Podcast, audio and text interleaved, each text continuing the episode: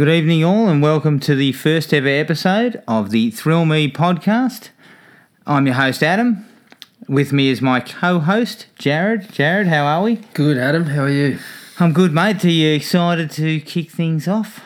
Yeah, uh, I think this is going to be uh, a good time. So, yeah, let's uh, get in and have a go at it. Absolutely. This podcast is going to cover action and horror films, which are our favourite genres. Now, we're not going to go into the fact we're not um, experts or anything like that. Um, so we're not going to try and slag movies left, right, and centre. Jared, do you? I'm assuming that you're not going to slag anything, are you? Not much. No, no. But basically, you know, some of these films we really do love. Others, you know, they fit into the so bad it's good sort of category. Um, and we're trying to sort of, you know, get into these films, have a bit of a laugh, and enjoy ourselves with them. So, Yeah, and it's not, uh, even if we do lay the boot in occasionally, it's not necessarily out of any malice or anything like that. We just like to talk about movies. Um, and that's basically just what we're here to do. yeah. And, and look, we understand, obviously, it takes a, a lot of time and a lot of effort to make a movie. So we're not going to just rip in and, and carry on like that, but we are going to enjoy ourselves and have a bit of a laugh in the process. Now, the first thing we'll probably jump into straight away is what we've recently been watching. Um, Jared, do you want to kick off and let us know what's um, what you've been watching over the past little while? Yeah, uh, the main thing I've been watching is uh, reviewing the Robocop trilogy, the original Ooh. three movies. The original's a. Um, original, the, the first one's a first one's a classic. Uh, love that. Um, second one, I actually enjoyed it more than I remembered.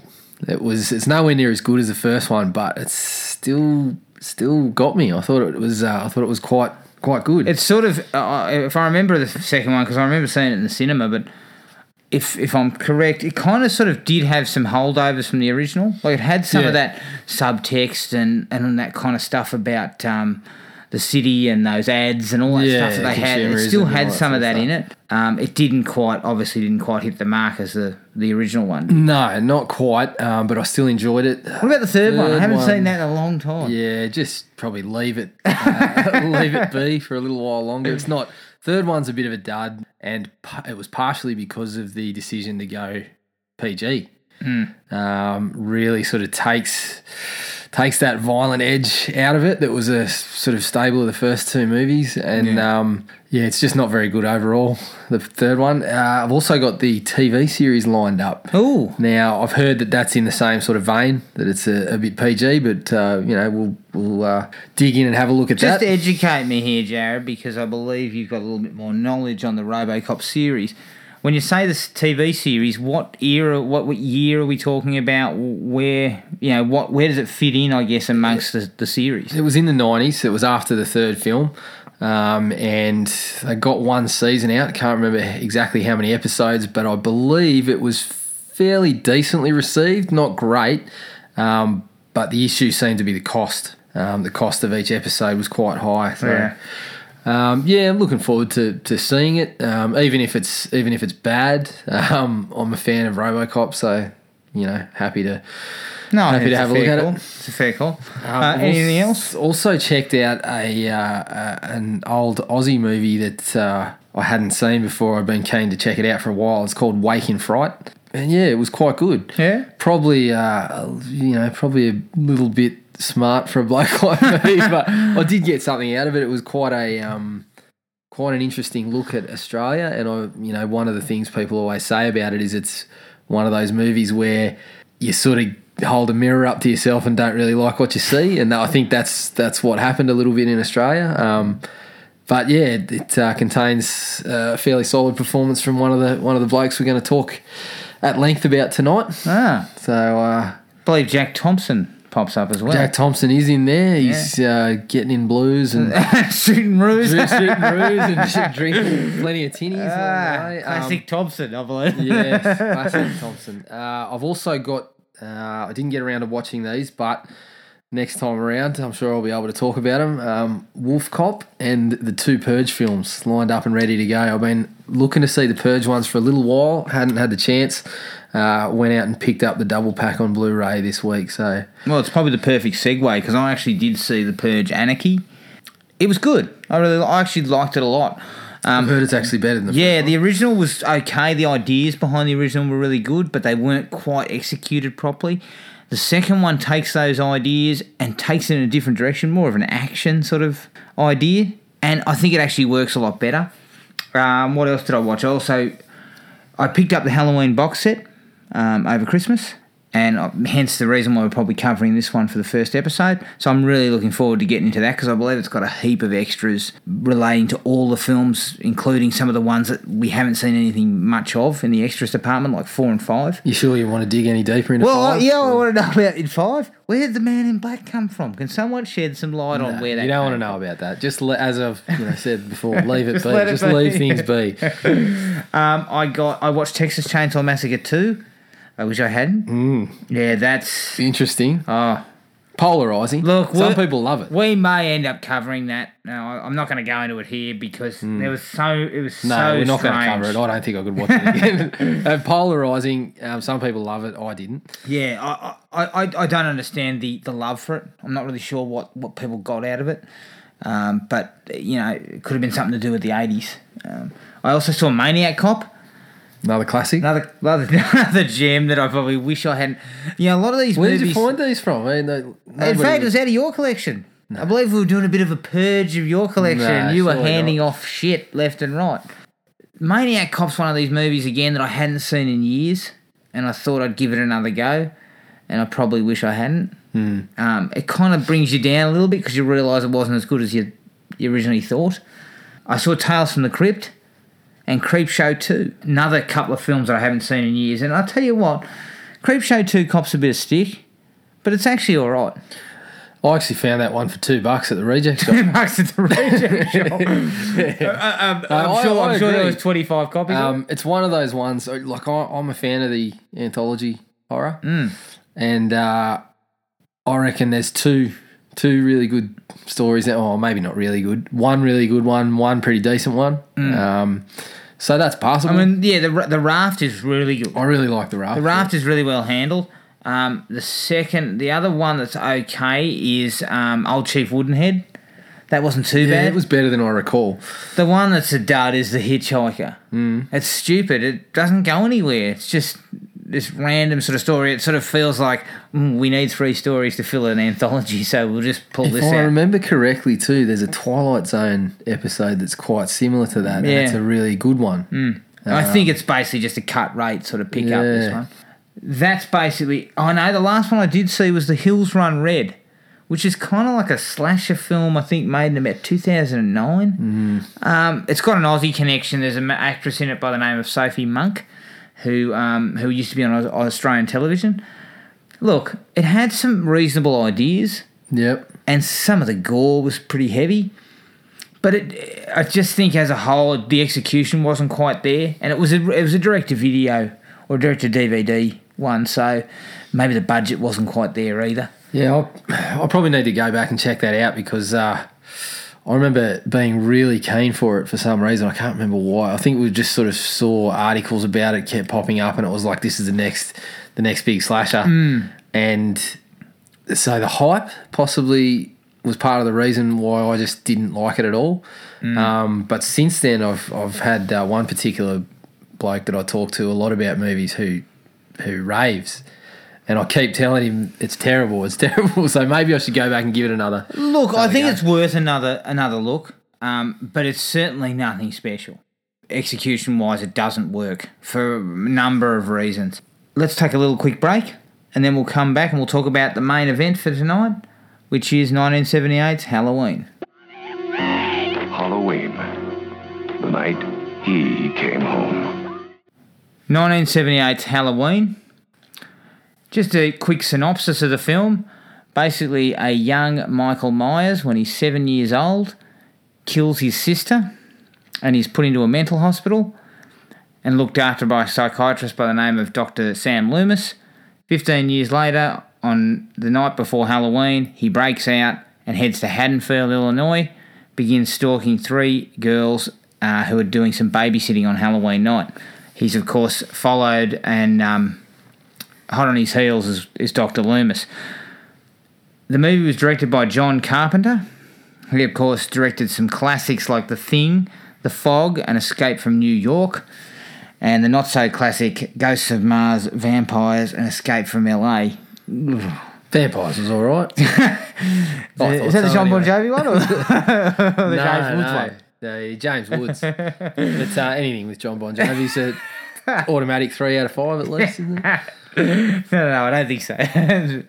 uh, it was produced by Carpenter, Debra Hill, and Moustapha Akkad, who who'd produced uh, all the Halloween movies, I believe, up until about part eight. Yeah, I think he's. Uh, I think his son's done the last one or two. Yeah, he re- recently died, I think. And Irwin Yablans, who had who actually produced a couple of the old um, slasher films in the early '80s, um, Fade to Black, Hell Night. He also chucked in. Uh, he jumped in on the roller roller skating craze with Roller Boogie. he got onto a winner there. that had dated five seconds after it was made. And he also um, produced the Estevez Sheen collaboration Men at Work. It was also the film was written by Carpenter and Debra Hill. It stars Donald Pleasence as Dr. Sam Loomis. Uh, Pleasence had a pretty solid career over about thirty or forty years, which included The Great Escape, Wake in Fright, The Eagle Has Landed, You Only Live Twice. He actually played uh. Blofeld, I believe, and of course the Halloween films. Jamie Lee Curtis plays Laurie Strode. She she she started off as a bit of a, sc- a, str- uh, a scream queen with Prom Night, Terror Train, and the Halloween, Halloween and Halloween Two. Then she moved on to some more quality fare with um, Trading Places, A Fish Called Wanda, and True Lies.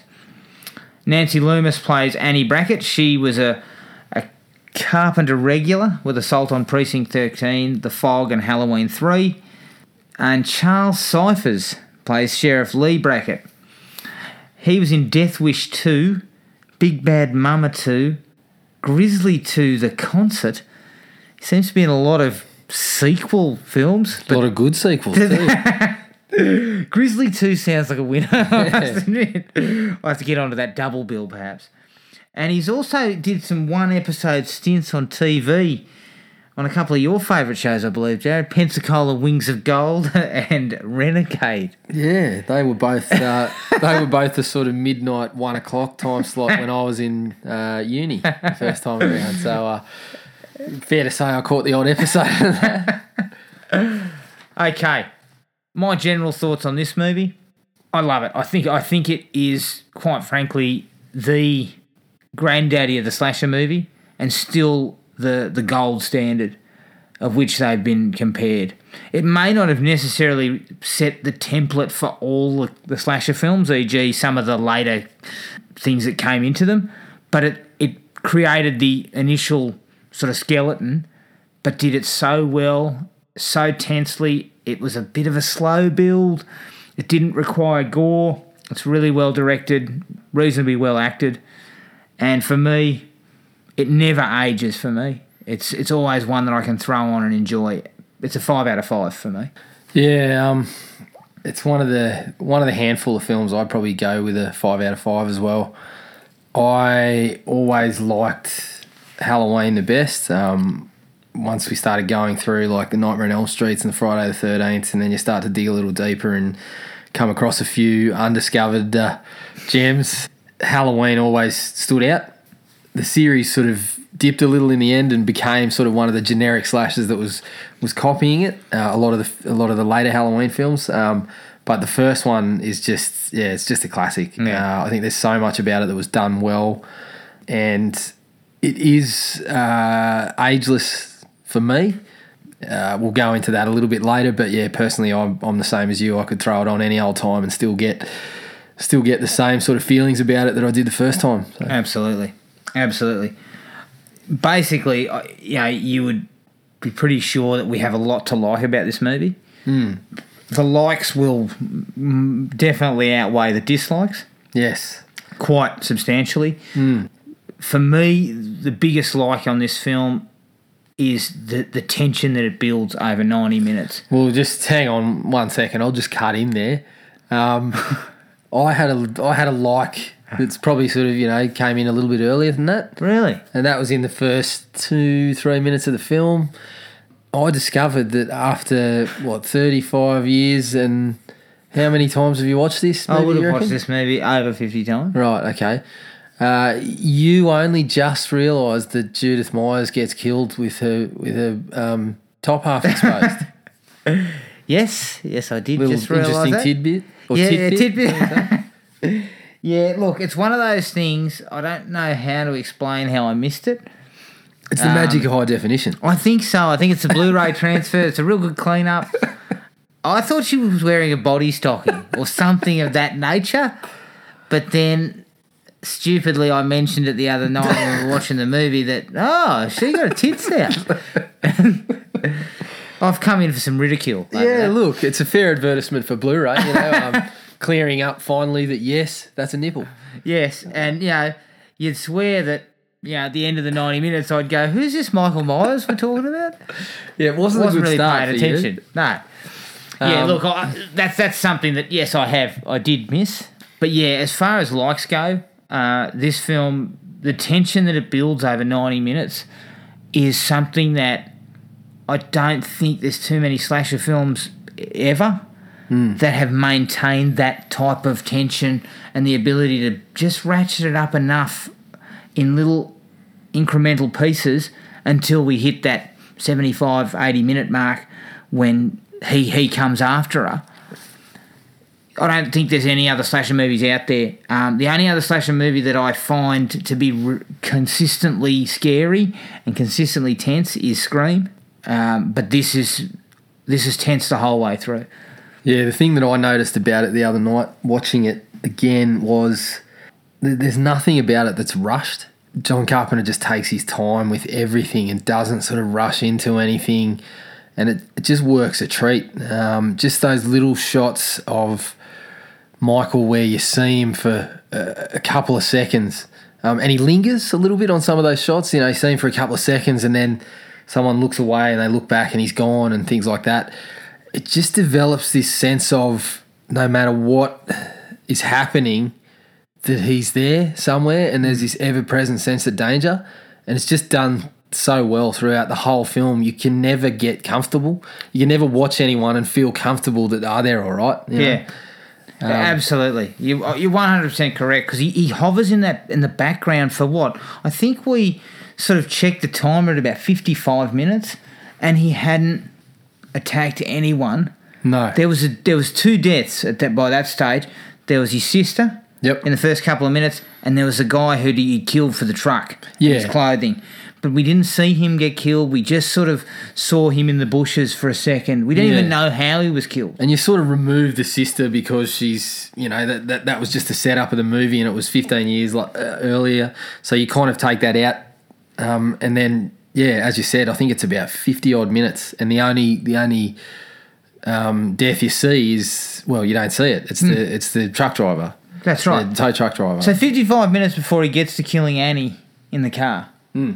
And for that whole time, you have been on the edge because you just you see him hovering in the background, and you're just not sure. Is he just going to come busting in here and kill somebody, or is he just going to hang around the back? And he continues to just sort of appear and disappear in little bursts. Yep. And as you, you're spot on, you are you don't know what the next move is. Carpenter was lucky in the fact that there hadn't been 55 of these movies. No, exactly. And it's uh, he does things like when you do sort of start to think, oh, where is Michael? He just has that little sort of jump, uh, like outside the school, you know, when um, Tommy comes racing out and he bumps into him and things like that. It just builds this sense through the whole movie that he's always there and that you're never safe. Um, and even when it's not him, uh, one of the one of the scenes I always remember is Loomis getting his own little scare on Halloween Oh, when the yeah, kids yeah. are at the house and he's like, "Hey, get your ass away from there!" Yeah. And um, he has a little bit of a chuckle to himself, and then boom, there's a scare. Yeah. It's not Michael, but it just continues this sense of, "Hey, you're not safe. You're not. You can't have a chuckle. You know, you can't get comfortable here. And you get that sense too from the acting involved. Mm. You know, the way Loomis, when he gets the scare, he kind of.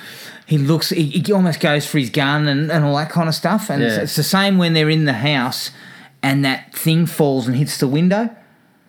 And it's it's a jump scare, and Loomis goes and pulls his gun out, you know. Yep. And so that, that they keep the tension in your face the whole time. Yeah. But even the little things like Loomis um, on the sidewalk in the afternoon wanting to talk to the sheriff, and you just see the car in the background go and drive past them, and it's the car that Michael stole just behind them, and he, he- you, you sort of feel like saying, just look that way and you'll see him.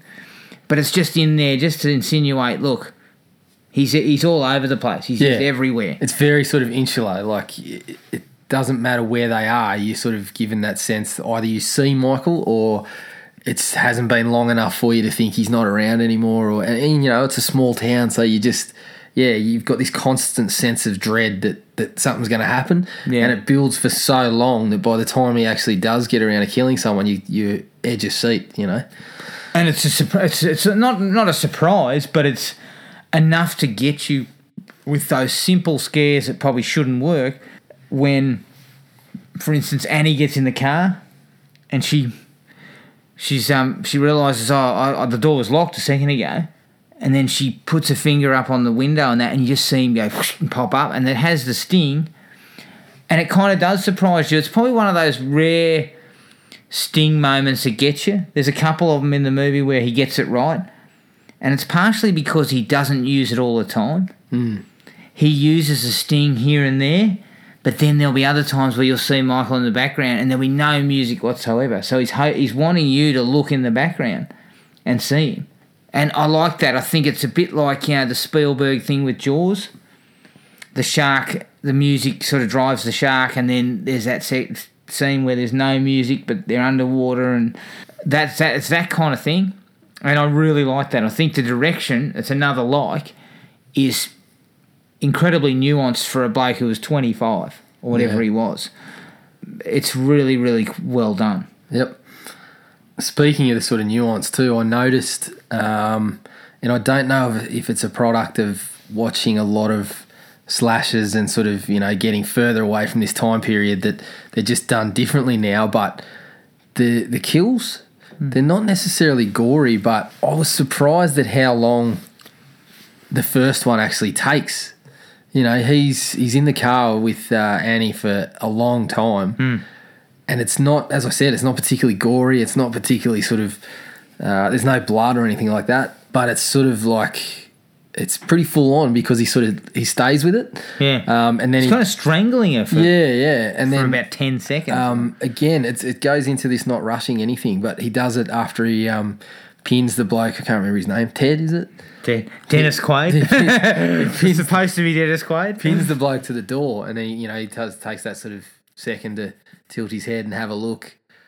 And it's just these little nuances that make Michael very, very menacing, which is another one of your likes. That Yeah. he's an extremely menacing character. Even though he does nothing, like like there's no backstory to the guy. There's no backstory. We, we- all we know is he killed his sister, Yep. right? We know nothing of what he did in, in, in the mental asylum for 15 years. Hmm. According to Loomis, he didn't speak. He just sat there. Now, when he gets when he breaks out, we don't get the classic cliched, oh, he was, you know, he watched his mother get killed or whatever and it turned him crazy or whatever. We don't get any of that. We just get this guy's loose. He's somewhere in Haddonfield and he's he's loose cannon He's and this is yeah, he's dangerous. Yeah, and this is uh, one of the things that I, sometimes gets me about newer um, horror flicks. This need to explain everything that happens. We as an audience now seem to have this need to have everything explained. Otherwise, Yeah. we'll pick it to pieces, you know. So I just love the simplicity of Halloween, and I think it's one of its strengths. And it's you know highlighted in scenes like when Loomis is talking to the the fella at the asylum about the breakout, hmm. and they're talking about him driving. Yeah. And he says, you know, he can't drive. And Loomis says, well, he was doing a damn good job last night. You know, That's all we need. We No just say we didn't need to. Oh no, geez, how are we going to explain No, that we, he's we, we ran a we ran a um, asylum program, and you know, in the current films would be oh, we actually ran a driver's ed program. Yeah. he he topped the class. Um, yeah, it's one of those things that nowadays will probably get picked apart on the internet, Mm. and it's one of those things I really dislike because sometimes you just got to go with these things, and that's what I love about the movie, the simplicity of it. We just sort of, um, you know, if you go along with the fact that hey, this bloke's just evil, Yeah, it works, and the fact that he he keeps saying, you know, this kid's got this kid had the blackest eyes, the devil's eyes, all that sort of stuff. He's essentially just saying this guy is evil with, like you said, no backstory, and it's okay. It works. yeah. It works as it is. Um, and you know the faceless sort of the, the the mask that they came up with, the expressionless mask. Sorry, not the faceless mask.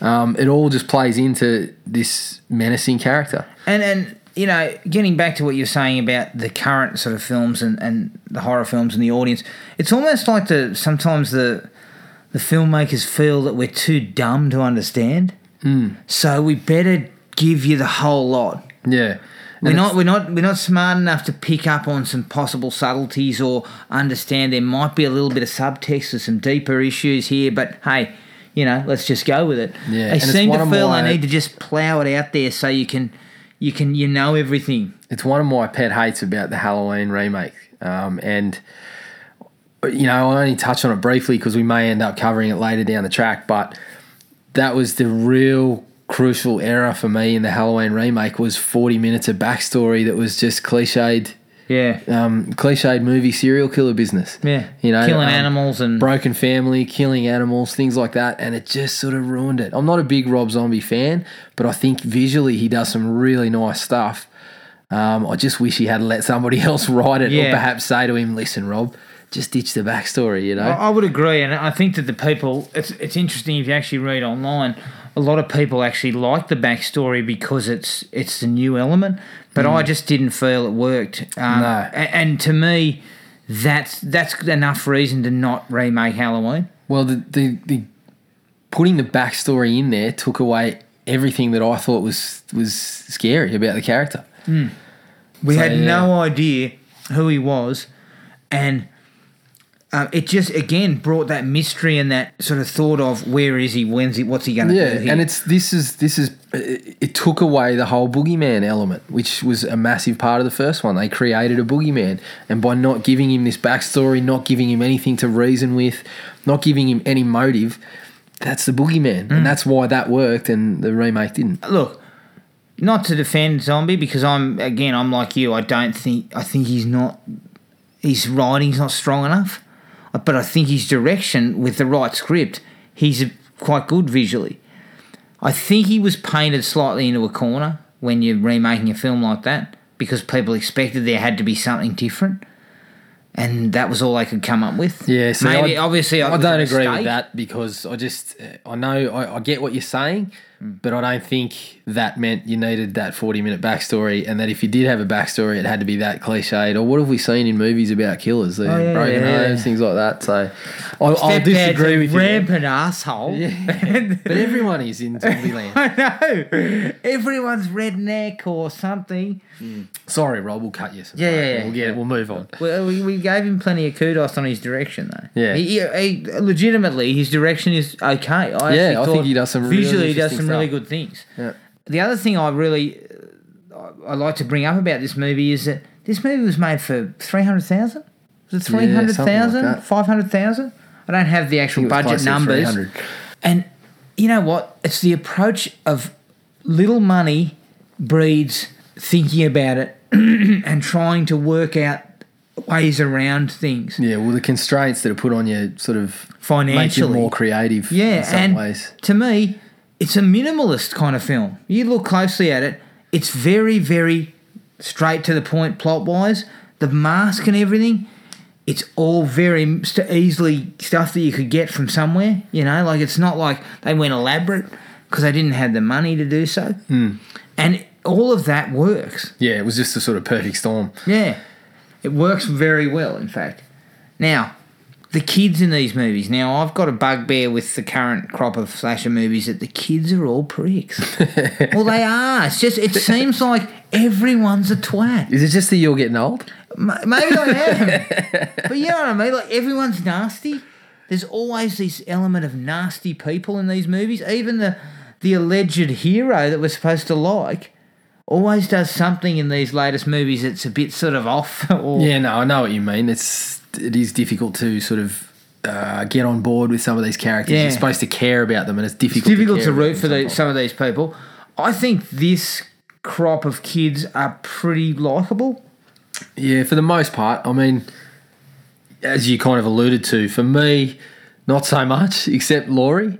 Yeah. Um, I well, the others lack a bit of character development. There's not Yeah. much there. Well, even Laurie does. It's it's kind of what you said. It's it's very simple sort of down the line movie. Um, but I think Jamie Lee Curtis was just she portrayed this sort of sweet girl next door really well. And I think that was kind of why you you went for. it. I think it was a really good uh, good casting of the part, and you you got on board. You really did care for Laurie. Yeah. The others, not so much. You didn't have as big a problem, but No. no, it wasn't. It wasn't huge like I guess I guess revisiting it the other night when we watched it for the, the podcast, you can see that the the interactions between them when they're coming out of school, that's probably one of the only dislikes. Yeah, Is some of that dialogue is as clunky as that can. Yeah, it's really clunky. Annie in particular is just grating. and that other bird totally this and totally that. Yeah. It's kind of like, oh.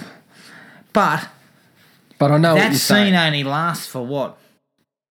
Couple of minutes? Yeah, and It- I know what you're saying. They're not. They're not unlikable No. as such. It's it's just possibly a little bit to do with the acting and the writing. You, you just don't really care for them that much. Yeah. But it's. Uh, I know. I do. I do agree with you. It's not that they're they're. Um, you dislike them and you want them to just go away. Or Yeah. anything. It's not like they're hated or or they've they've deliberately fucked someone's life up. You're supposed to enjoy that or whatever. Yeah.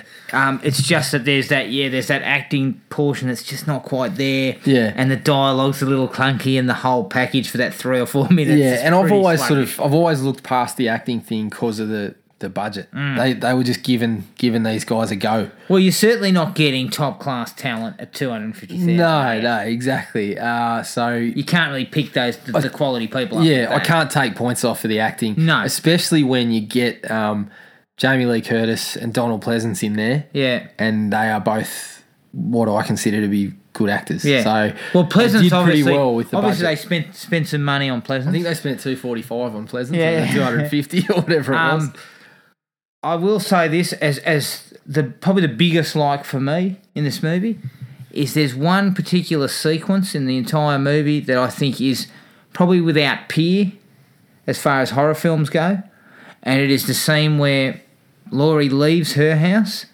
to go across to see what's where the others are and what's happening. And of course they're dead and Michael's over there. But still Carpenter doesn't rush things. It takes No. probably five minutes for her to actually get across the road, get in the house, check that there's no lights, walk upstairs, and find the body of Annie with the Judith Myers tombstone. Yeah. That's a five minutes of worth of material with a really slow score. You know, not the pulsating Halloween music we know. It's that sort of just that sort of stuff. It's really well done. It's paced perfectly. She finds all the bodies in classic style. Then she backs up into the hallway, and the room behind is dark. And then his face just slowly appears behind her. Hmm. To me, that's still unparalleled. Yeah, and again, it sort of plays into that boogeyman thing. He just sort of appears out of the darkness, Yeah. you know. And it was, it was that particular shot is just probably the most memorable shot Yeah. in any horror flick for me. It's Yeah. just great. And yeah, that's the other thing about it too is you never really get a good look at him. Do you No, notice not a real clear There's look, one no. scene. There's one. s- There's it goes for two seconds where he picks up the phone. Yep. That's the only time you see him full face close up shot of him with That- his yeah, on. and that I was going to say that includes in daylight Yeah. because he's not he's never anything more than a sort of uh, a long Yeah, they long always shot. or they always play low angles just below yeah, his head. below his head. Uh, yeah, I agree. I think that's that's really well done. That is Um, classic stuff. and you hit on another one of the likes, um, the score. yeah, Really effective. Uh, it doesn't seem like it was overly uh, um, complex. And I'm no musician, but it's it, it's pretty simple from John Yeah. Carpenter, but it's really effective. And they use the same bits over and over, but you don't sort of you don't sit there and you you're not sort of aware of it. surely you did it on one of those keyboard guitars. Yeah, yeah. maybe it was a uh, maybe it was a hot licks. yeah, look, that score is again minimalist. There's not a lot to it. I mean, if you really broke that down, and again, as you say, we're not musicians, but if you actually break that into pieces, there's not a lot there. It's not really a big production, No, and it but it works perfectly Yeah, um, it's for what really, they're really good. offering. Dislikes, again, we talked about some clunky dialogue.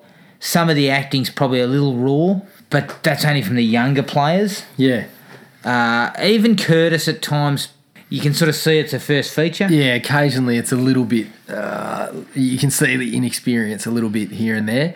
Um, but overall, yeah, she she does a pretty good job. Clunky dialogue. Yeah, there are parts of it, and um, let's face it, some of Donald Pleasence's is pretty clunky, but The evil is gone. but I think I think the money was well spent because he carries it off. Look, we, we had this argument when we watched the film. Donald Pleasence, to ham or not to ham? Now, I said there was a little bit of ham in there. Th- And when I was talking about that, I was talking about things like that, where he's dribbling on about evil and stuff. And again, that may not be necessarily be the acting in full. It's it's part of it's the line. The, the line is pretty pretty clumsy, but you're not on board with the ham. No, I'm not on board at all. Um, I thought. You don't Donald think there's any Pleasence was- ham in there? No, no. I, I thought Donald Pleasence was excellent, and I believe he was uh, one of these guys that was from the old school. You know, once he sort of signed on and collected a check, he gave you what he had. You know, Oh, he didn't sort of sleepwalk through it. Um, I know what you're saying. There's some lines there that are really, uh, i- you know, in another movie delivered by someone else. I'd be rolling my eyes. You know, things like he had the blackest eyes, the devil's eyes, and things like that. But he he pulls it off, and I mm. think I think he does the job to a point where you don't you don't notice that sort of stuff. If it's a ham, it's it's a fine ham, a prosciutto at It's worst. a prosciutto, prosciutto off the bone though. It's not in those little plastic tubs. Don I ham prosciutto- or I don't think you buy prosciutto off the bone, but it might be yeah, it might be a fine champagne leg or something Champagne leg. off the bone. Look, I agree that you can see where he got paid. And the reason he got paid is for those monologues that he delivers uh, on several occasions throughout the movie about Michael. And they are well done. In the That is hands of a lesser actor, Yeah. It could have ruined the picture You- with you- a couple you- of the lines. You take a, somebody who's lesser known with lesser experience, which potentially this movie could have had. There was no guarantees that Donald Pleasence would do this movie. I believe they originally approached Christopher Lee Hmm. to do it. He Um, was probably too busy kicking someone's ass to to do it. But in in the hands of a lesser actor, they wouldn't have been delivered No. well at all. In saying that, occasionally I just see the ham bubble to the surface. And uh, look, it's much better reined in in this movie than it is later. No, you uh, you should be ashamed of yourself. He really cuts loose in the ham department. you should on. absolutely be ashamed of yourself for besmirching the good name of a of a of a fine man. Take it, don't be wrong. I love the man. I think he's a great, and he's been he was an incredible asset to the series. Um, have you watched Halloween Four recently though? Uh yeah, I'll Talk okay, about probably loosening up bit- the ham. Yeah, look, he's probably moving. He's probably moved. moved more into the deli section in that sort of. Oh, mate, he was he was running the deli. He was deli manager in But Halloween in the but in the first one, I'm I'm uh, staunchly against the. You're uh, the staunchly call. against me on that. Okay, that's fair enough. Okay, does the movie still hold up for you? It's been 37 years since that movie was made. Yeah, for me, yes. Um, but I think uh, we're the wrong people to ask. Uh, you probably even more so because you're a little bit older and, Mm. and saw it um, a few years earlier than I did. Yeah. Um, but for me, yes, I, I could watch it over and over and still find those things uh, that maybe I missed previously.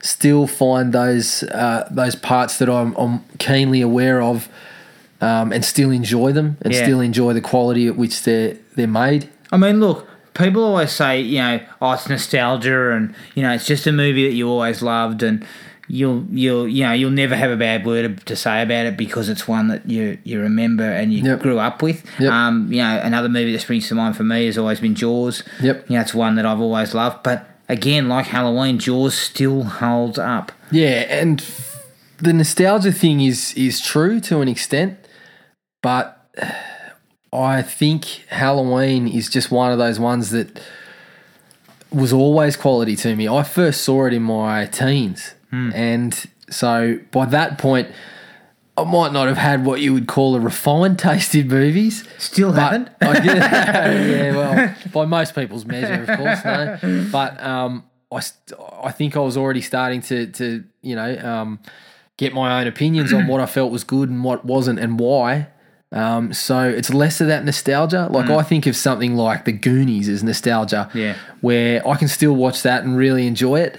But even I can see, hey, there's parts of this that just don't hold up, and Yeah. that's something from when I was like, you know, five, six years old. Yeah. This one I saw in my teens, um, and it was it was quality from the get go, and it still is. Yeah. Um, as I said, I was I was starting to to be able to tell what was a good picture and what wasn't, Mm. and this was always a good picture. Absolutely. Well, we- we'll have take another quick break, and then we'll come back with a discussion topic. I met this six year old child with this blank, pale, emotionless face and the blackest eyes, the devil's eyes.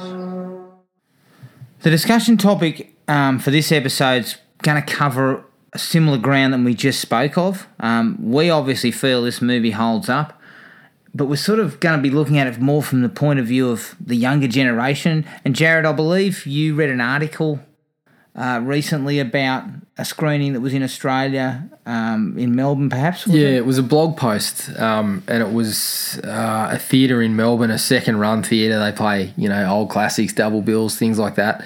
And it was a blog post from from them. Uh, I've been to this theatre qu- uh, quite a few times, and it's a really great Cinema establishment. Fiasco, uh, no, yeah, it was the Astor. um, the Astor is the venue, and I've been there a, a few times, and it's a fantastic, fantastic venue. Plays some really great old movies, and they had a blog entry regarding a screening of Halloween there, and there was a little bit of um, discontent among some of the older heads that obviously, like you, you and me, they, they sort of love it and you know wanted to go and watch it on the big screen for you know the umpteenth time Yeah.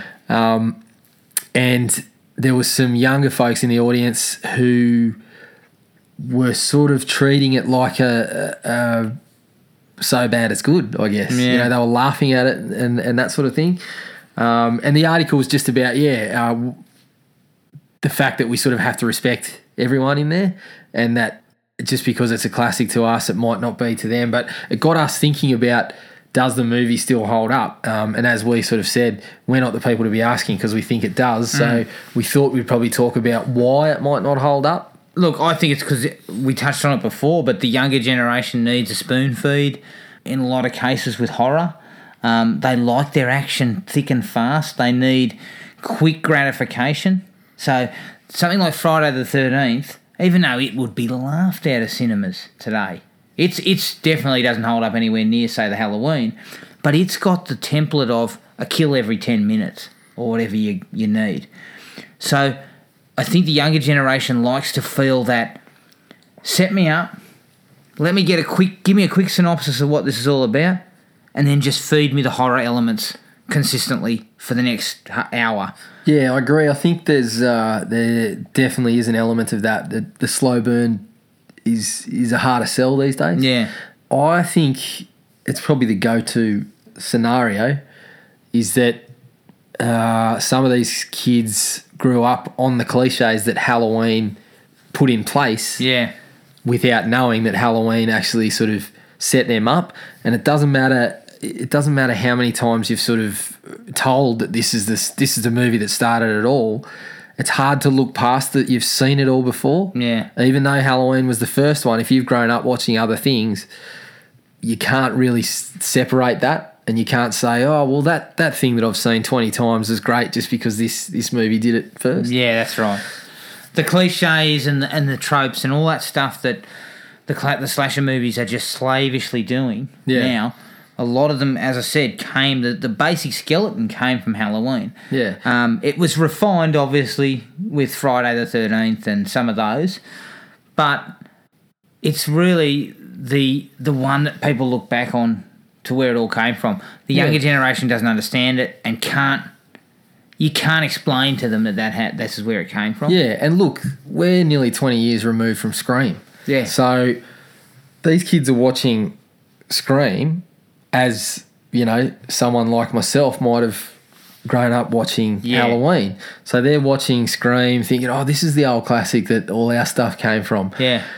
And it's making fun of Halloween and establishing these rules. Yeah. Then perhaps they go back to a Halloween. They start to dig a little bit deeper. That's 20 on years lo- removed from Scream. So they're looking at it through the goggles of a, of, you know, Jamie Kennedy. Yeah, yeah, yeah, yeah. and and um, laughing at the the cliches and and how it plays into the rules without sort of understanding that hey, Halloween was had a big hand in setting up these rules. Yeah. you know. Um, it's the same for us if we look back on Psycho. Yeah, You know, we're 20, Psycho's 20 years prior to us being born or roundabout. When I saw Psycho, yeah, look, I think Psycho's got its, its merits, but it certainly wasn't what I'd consider a scary film. I wasn't No. particularly um, excited by it, but I understood where it sat. Yeah, and I I had the same sort of feeling. I watched Psycho for the first time and, and thought the exact same thing. I thought, oh yeah, it's pretty good, and I can see the merits to it, but didn't really uh, didn't really do a whole lot for me. Yeah. and again, that was the climate that we were in. We were used to a bit more gore, and and it wasn't as shocking as it was to audiences at the time when it first came out. And so that's probably a little bit of the effect that, that Halloween um, suffers from these days. Yeah, oh, Halloween suffers from it badly because. I also the other thing is the young people can't quite understand the, the the time period. There's no mobiles. There's no internet. There's none of that stuff in Halloween. You've got a phone, a, a landline phone. You can't walk more than You metre can't from walk. it. Yeah, you can only walk a couple of meters if you're lucky because you've got a long cord.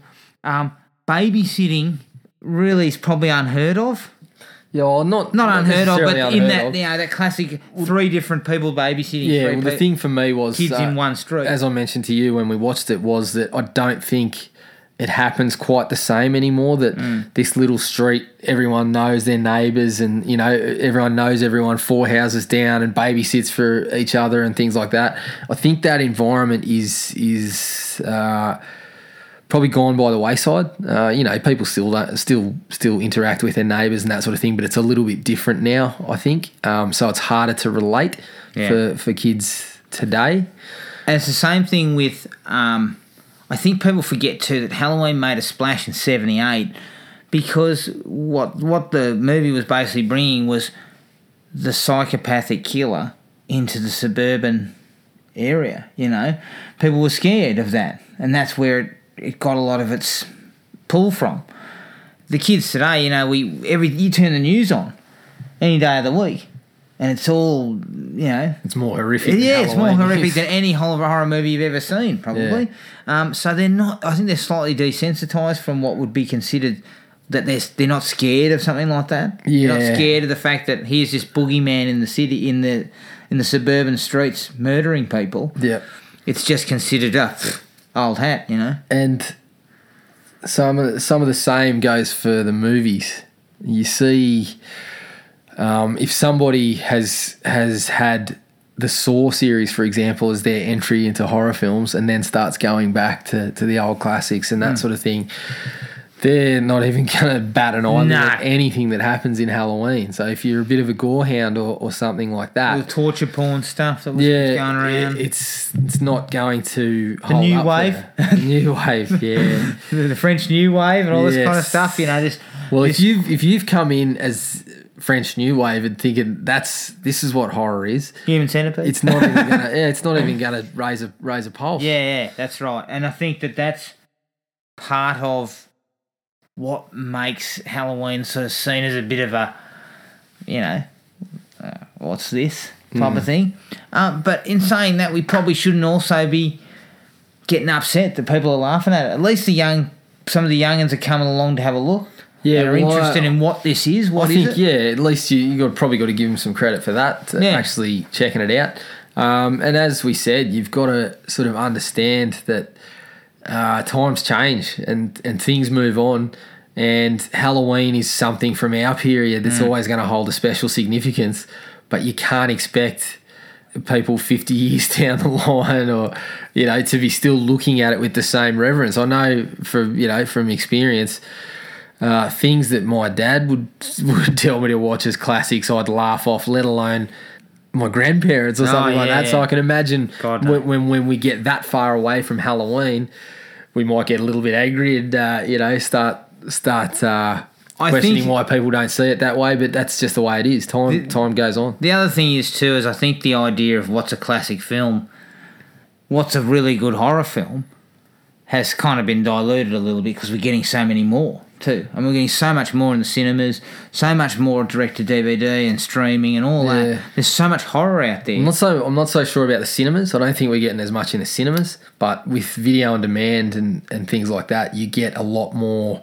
I guess I guess you're still getting things in the cinema, but you're probably getting more your ghost sort of stuff and Yeah. devil sort even of stuff. and, things like The Conjuring and and those sort of things are. I don't think you're getting as much horror fare as you may have in the in the 80s and early 90s, perhaps. we certainly got a hell of a lot in the nineties. Yeah. I remember the nineties was really fertile. Yeah, but at, at the moment, I don't think there's a hell of a lot that's getting a, a real run on the on the horror circuit. I think the video on demand and the indie stuff is probably where we're getting a lot of the Yeah. lot of the content. Uh, but you're right, there's a lot more out there. So But you know what? You bring up an interesting point because The Conjuring, for me, did bring back a little bit of the slow burn. It wasn't pure slow burn. It still knew it had to deliver a certain number of scares and stuff in Yeah. certain sections. But I felt they, they handled it well. it was also they didn't blow it, blow their load straight away. it They- was also a uh, bit of the simplicity. yeah. You know, it the was very simple. storyline was not overly convoluted, and we didn't have to explain every little thing about it. We just found out this was a ghost, and it was Yeah. haunting the place. you and know? it was and, and they, they pitched the scares in all the right places. Yeah. It wasn't particularly gory, if I remember correctly. It wasn't a gory movie. no, it was all. Uh, It was all about jump scares and trying to get you to get um, sort of see something that maybe was there that wasn't, you know. Yeah, and it did share a little bit of that, uh, uh, you know, going through a scene and just being scared by what you think might be coming up as opposed to what actually happened, where Yeah. they, they strung you along for a little while and got a couple of minutes out of something that that uh, you were just scaring yourself with, basically. So it's possible. I guess it's possible that that that can be done um, in this day and age, but I think it's done less and less. Yeah. The Conjuring's uh, a sort of a an anomaly in amongst a lot of stuff that's not particularly scary or not particularly um, interesting in the horror world. We'll take our final break and we'll come back and uh, let you know what we're going to roll out for next episode.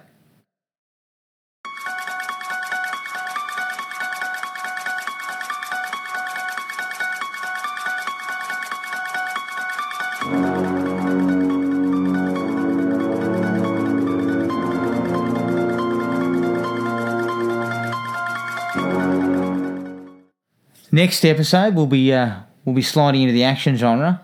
Now, when I talk about the pantheon of action heroes, I think of Eastwood, Schwarzenegger, Stallone, Willis, Bosworth. Who's Bosworth, you ask? That's what we're going to find out next episode when we uh, cover 1991's Stone Cold. Looking forward to that, Jared. You know, I am. I'm about not so much. but until then, thank you very much for listening to our first episode. take it easy, and hopefully you'll be listening to the next one. Find this podcast at podomatic.com or iTunes. Don't forget to rate and review. Like us on Facebook or contact us at thrillme, all one word, all lowercase, at iinet.net.au.